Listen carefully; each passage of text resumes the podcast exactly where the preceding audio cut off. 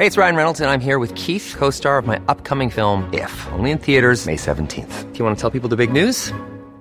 All right, I'll do. Sign up now and you'll get unlimited for $15 a month in six months of Paramount Plus Essential Plan on us. Mintmobile.com slash switch. Upfront payment of $45 equivalent to $15 per month. Unlimited over 40 gigabytes per month. Face lower speeds. Videos at 480p. Active Mint customers by 531.24 get six months of Paramount Plus Essential Plan. Auto renews after six months. Offer ends May 31st, 2024. Separate Paramount Plus registration required. Terms and conditions apply if rated PG. I'm Sandra, and I'm just the professional your small business was looking for. But you didn't hire me because you didn't use LinkedIn jobs. LinkedIn has professionals you can't find anywhere else, including those who aren't actively looking for a new job but might be open to the perfect role, like me. In a given month, over 70% of LinkedIn users don't visit other leading job sites. So if you're not looking on LinkedIn, you'll miss out on great candidates like Sandra. Start hiring professionals like a professional. Post your free job on linkedin.com/people today. Many of us have those stubborn pounds that seem impossible to lose, no matter how good we eat or how hard we work out. My solution is PlushCare.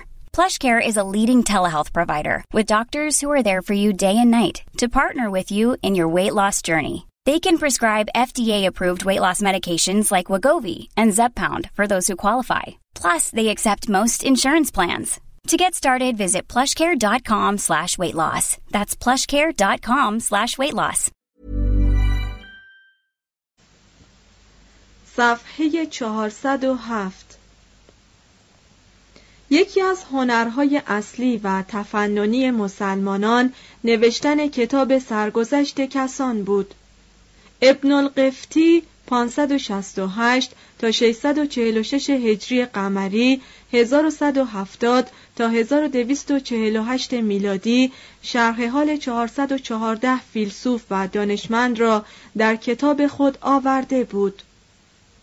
ابن ابی اسیبعه 600 تا 668 هجری قمری 1203 تا 1270 میلادی زندگی نامه 400 طبیب را ثبت کرد. محمد اوفی 626 هجری قمری 1228 میلادی دایرت المعارفی از شرح حال 300 شاعر فارسی به دست داد بی آنکه ذکری از عمر خیام به میان آورد محمد ابن خلکان 608 تا 681 هجری قمری 1211 تا 1282 میلادی با کتاب وفیات الاعیان خود که شرح حال 865 تن از بزرگان اسلام را به اختصار آورده از همه آنها سبق برده است. Hiring for your small business? If you're not looking for professionals on LinkedIn, you're looking in the wrong place. That's like looking for your car keys in a fish tank.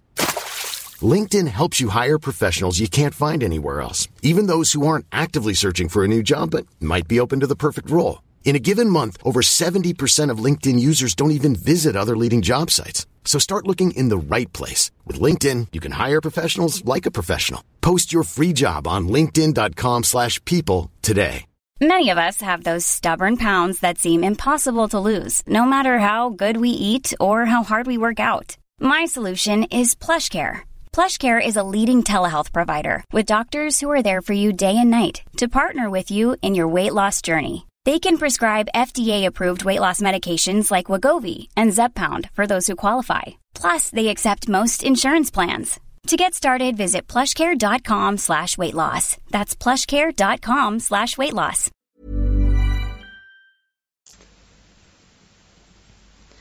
کتاب با وجود گستردگی مطلب از لحاظ دقت عجیب است.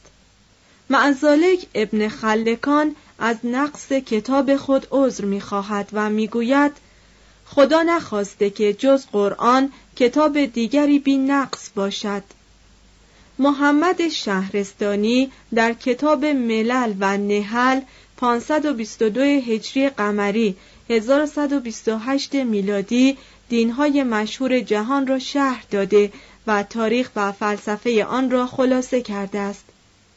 هیچ یک از مسیحیان آن دوران نمی توانسته اند کتابی به پرمایگی و بیطرفی آن فراهم کنند. ادبیات داستانی مسلمانان به داستانهای مختلف ارقگان انحصار داشت و وحدت اجزای آن فقط با تسلسل اعمال یک نفر حفظ می‌شد.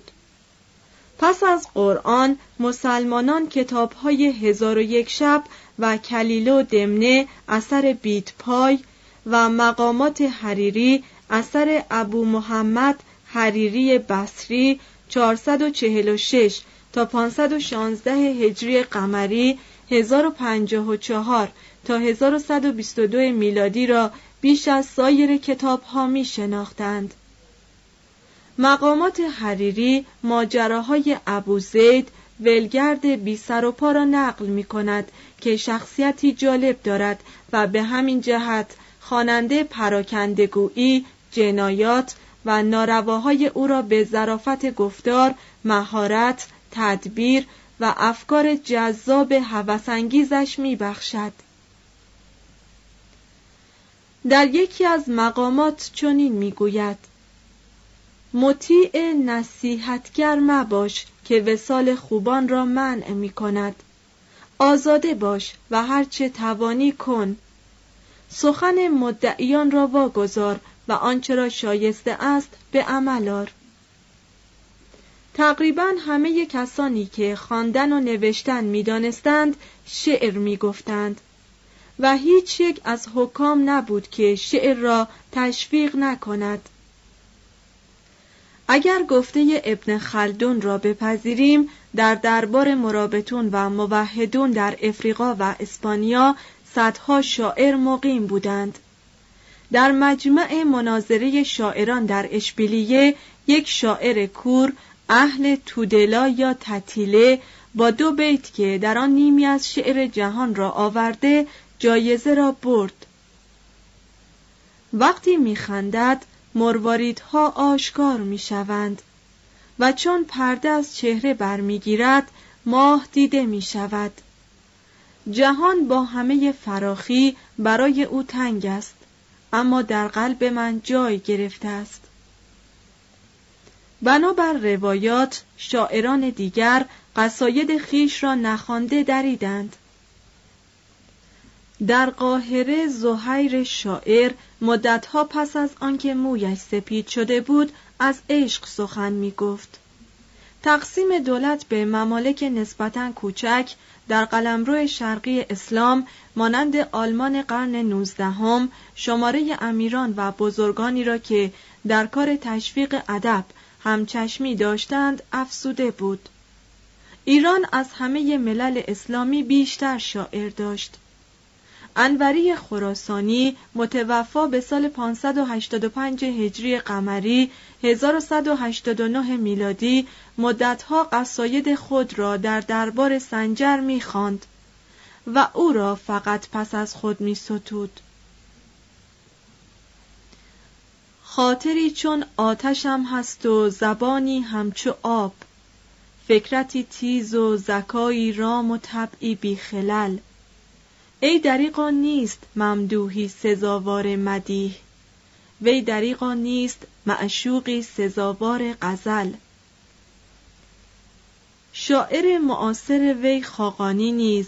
500 تا 582 هجری قمری 1106 تا 1185 میلادی در مفاخره کم از او نبود.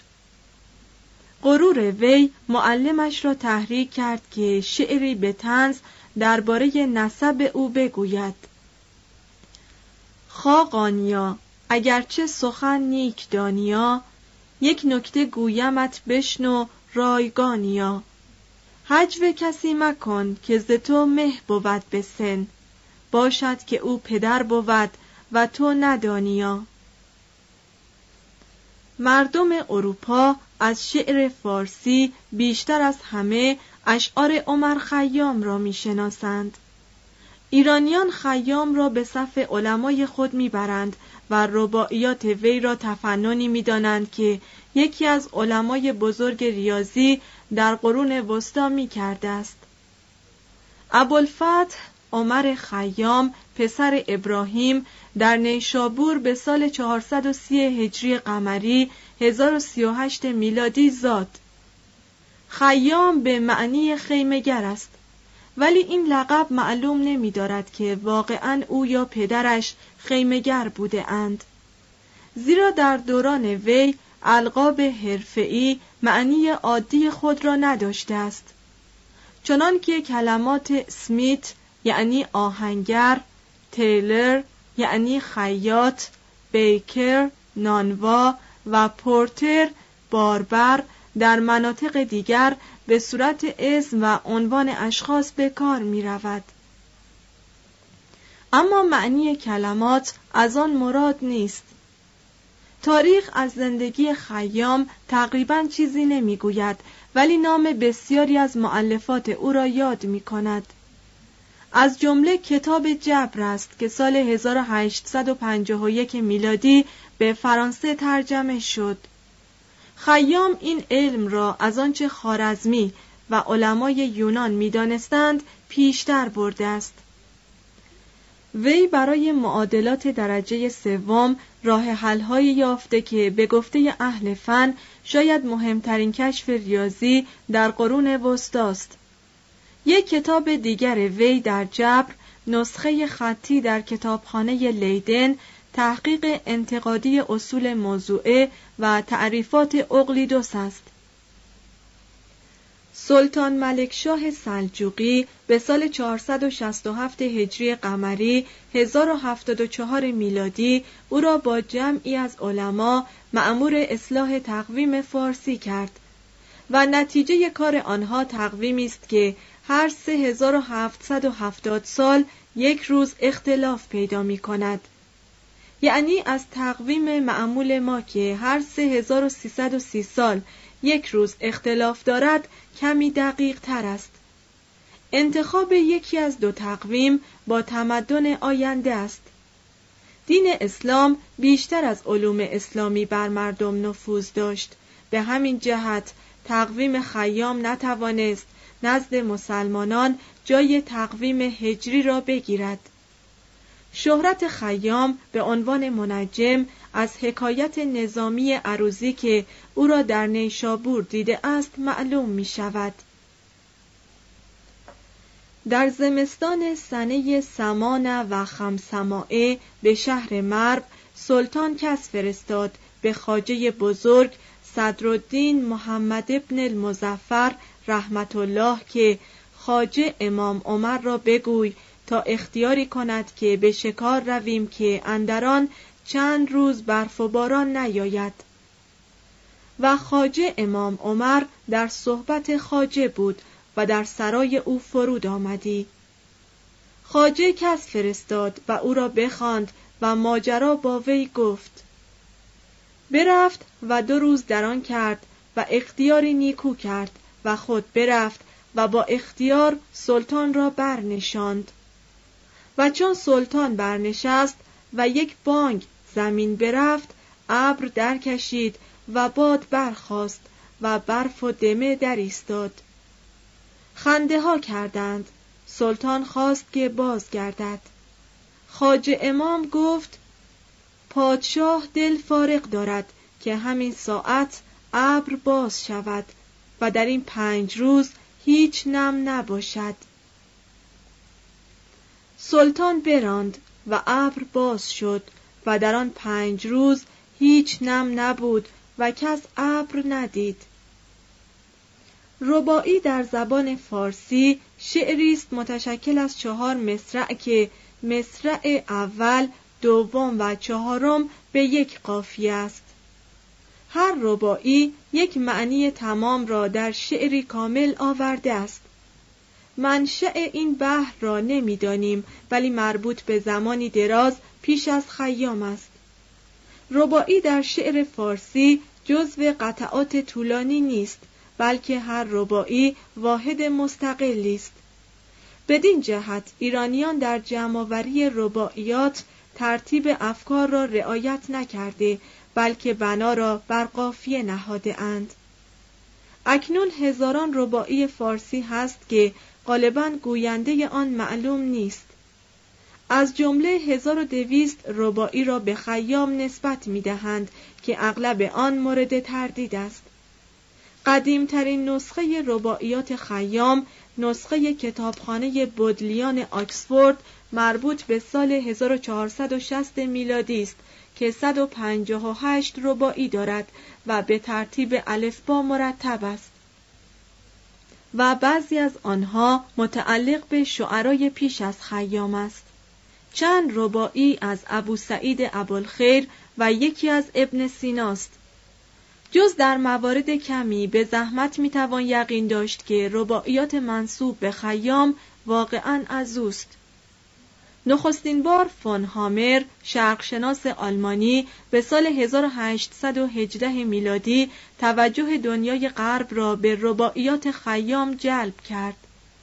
پس از آن ادوارد فیتزجرالد به سال 1859 75 رباعی را به شعر فسیح انگلیسی ترجمه کرد که در نوع خود ممتاز بود. با آنکه قیمت هر نسخه این چاپ بیش از یک پنی نبود فقط عده کمی بدان اقبال کردند. ولی بعدها چاپهای مکرر و مفصلتر دانشمند ریاضیدان ایرانی را به صف شاعران معروف جهان برد. به گفته کسانی که با اصل رباعیات آشنایی دارند از 120 قطعه ترجمه فیتزجرالد فقط 49 قطعه هر کدام دقیقا معادل یک رباعی فارسی است. 44 قطعه دیگر هر کدام از دو یا چند رباعی گرفته شده. دو قطعه دیگر انعکاس مجموع رباعیات است. شش قطعه دیگر ترجمه رباعیاتی است که به خیام نسبت داده اند اما به احتمال قوی از او نیست. دو قطعه دیگر انعکاسی از نفوذ غزلیات حافظ در خاطر فیتزجرالد است. و سه قطعه را اصلا در ضمن رباعیات منتصب به خیام نمی‌توان یافت ظاهرا فیتزجرالد شخصا گفته و در چاپ دوم نیاورده است در رباعیات خیام برای قطعه 81 فیتزجرالد معادلی نمی‌توان یافت. Even when we're on a budget, we still deserve nice things. Quince is a place to scoop up stunning high-end goods for 50 to 80% less than similar brands. They have buttery soft cashmere sweaters starting at $50, luxurious Italian leather bags, and so much more. Plus, Quince only works with factories that use safe, ethical, and responsible manufacturing. Get the high-end goods you'll love without the high price tag with Quince. Go to quince.com/style for free shipping and 365-day returns.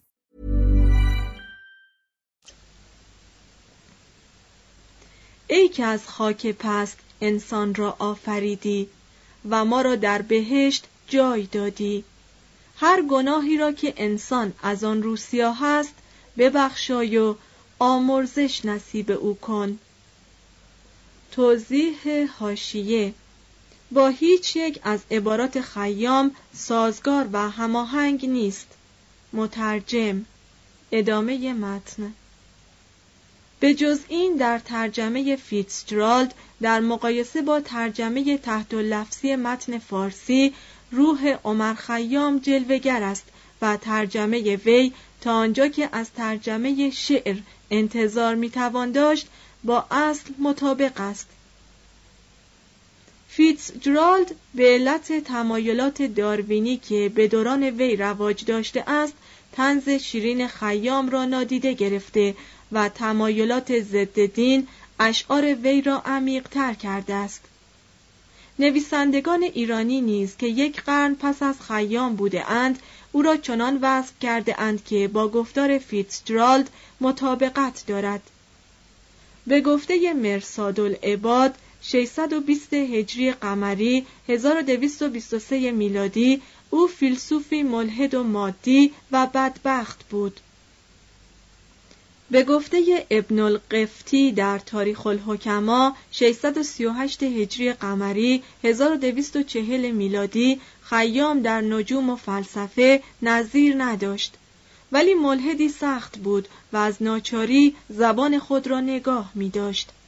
یک نویسنده قرن سیزدهم میلادی گوید او مردی بد اخلاق از پیروان ابن سینا بود و از دو کتاب وی در فلسفه نام می‌برد که اکنون در دست نیست بعضی اهل تصوف رباعیات خیام را مطابق اصطلاحات خودشان تفسیر می کنند.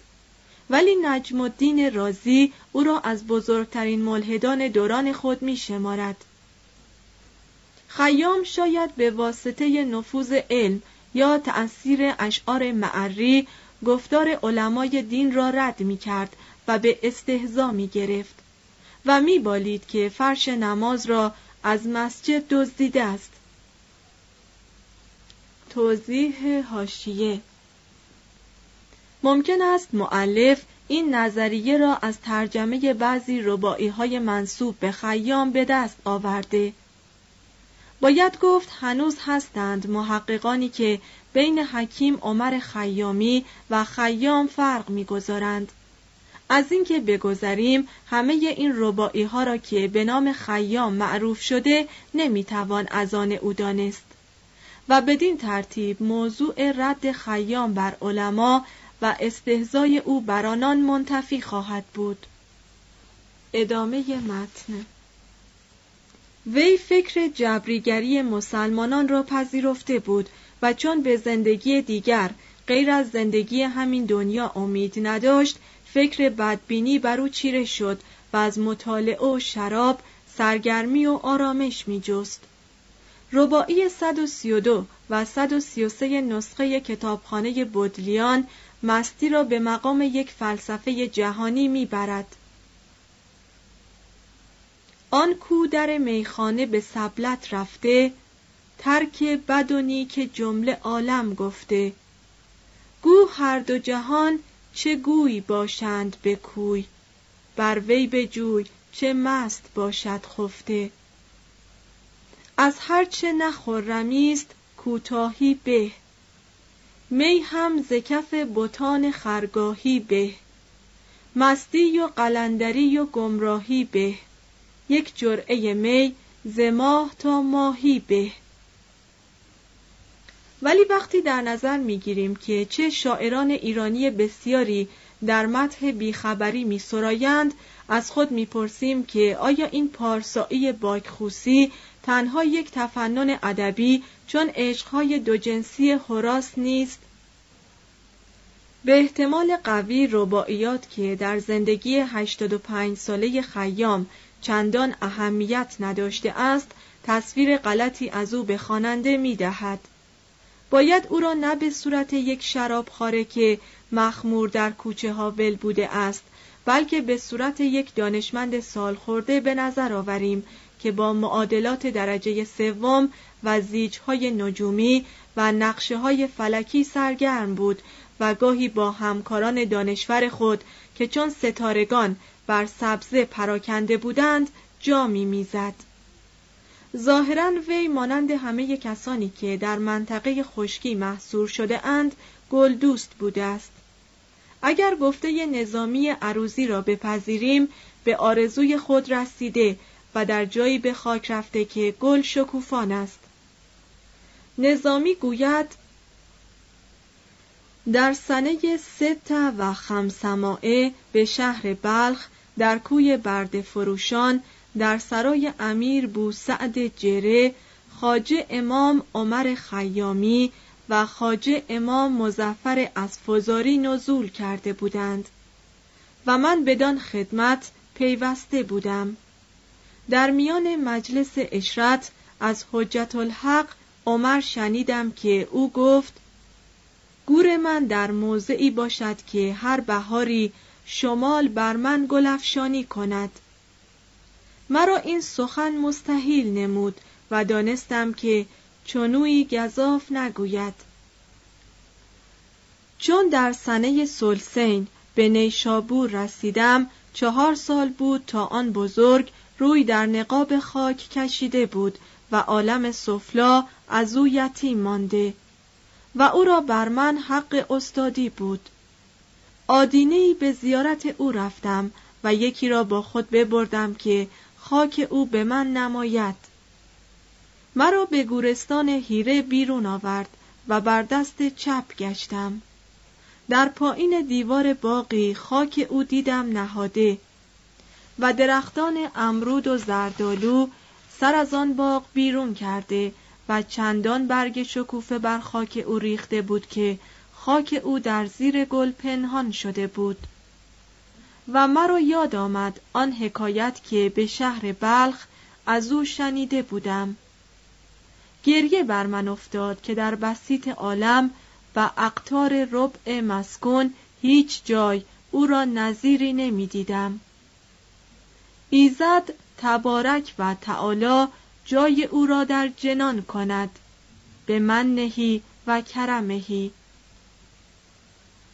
پنج عصر سعدی 1150 تا 1291 میلادی 545 تا 690 هجری قمری چند سال پس از مرگ خیام شاعری چشم به دنیا گشود که ایرانیان وی را به مراتب بیشتر از خیام تجلیل می کنند.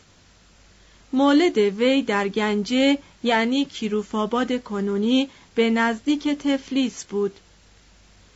الیاس ابو محمد که بعدها به نام نظامی معروف شد برخلاف خیام در همه زندگی خود به پارسایی و تقوا متصف بود به هیچ وجه لب به شراب نیالود و همه وقت خود را صرف وظایف پدری و شعر می کرد.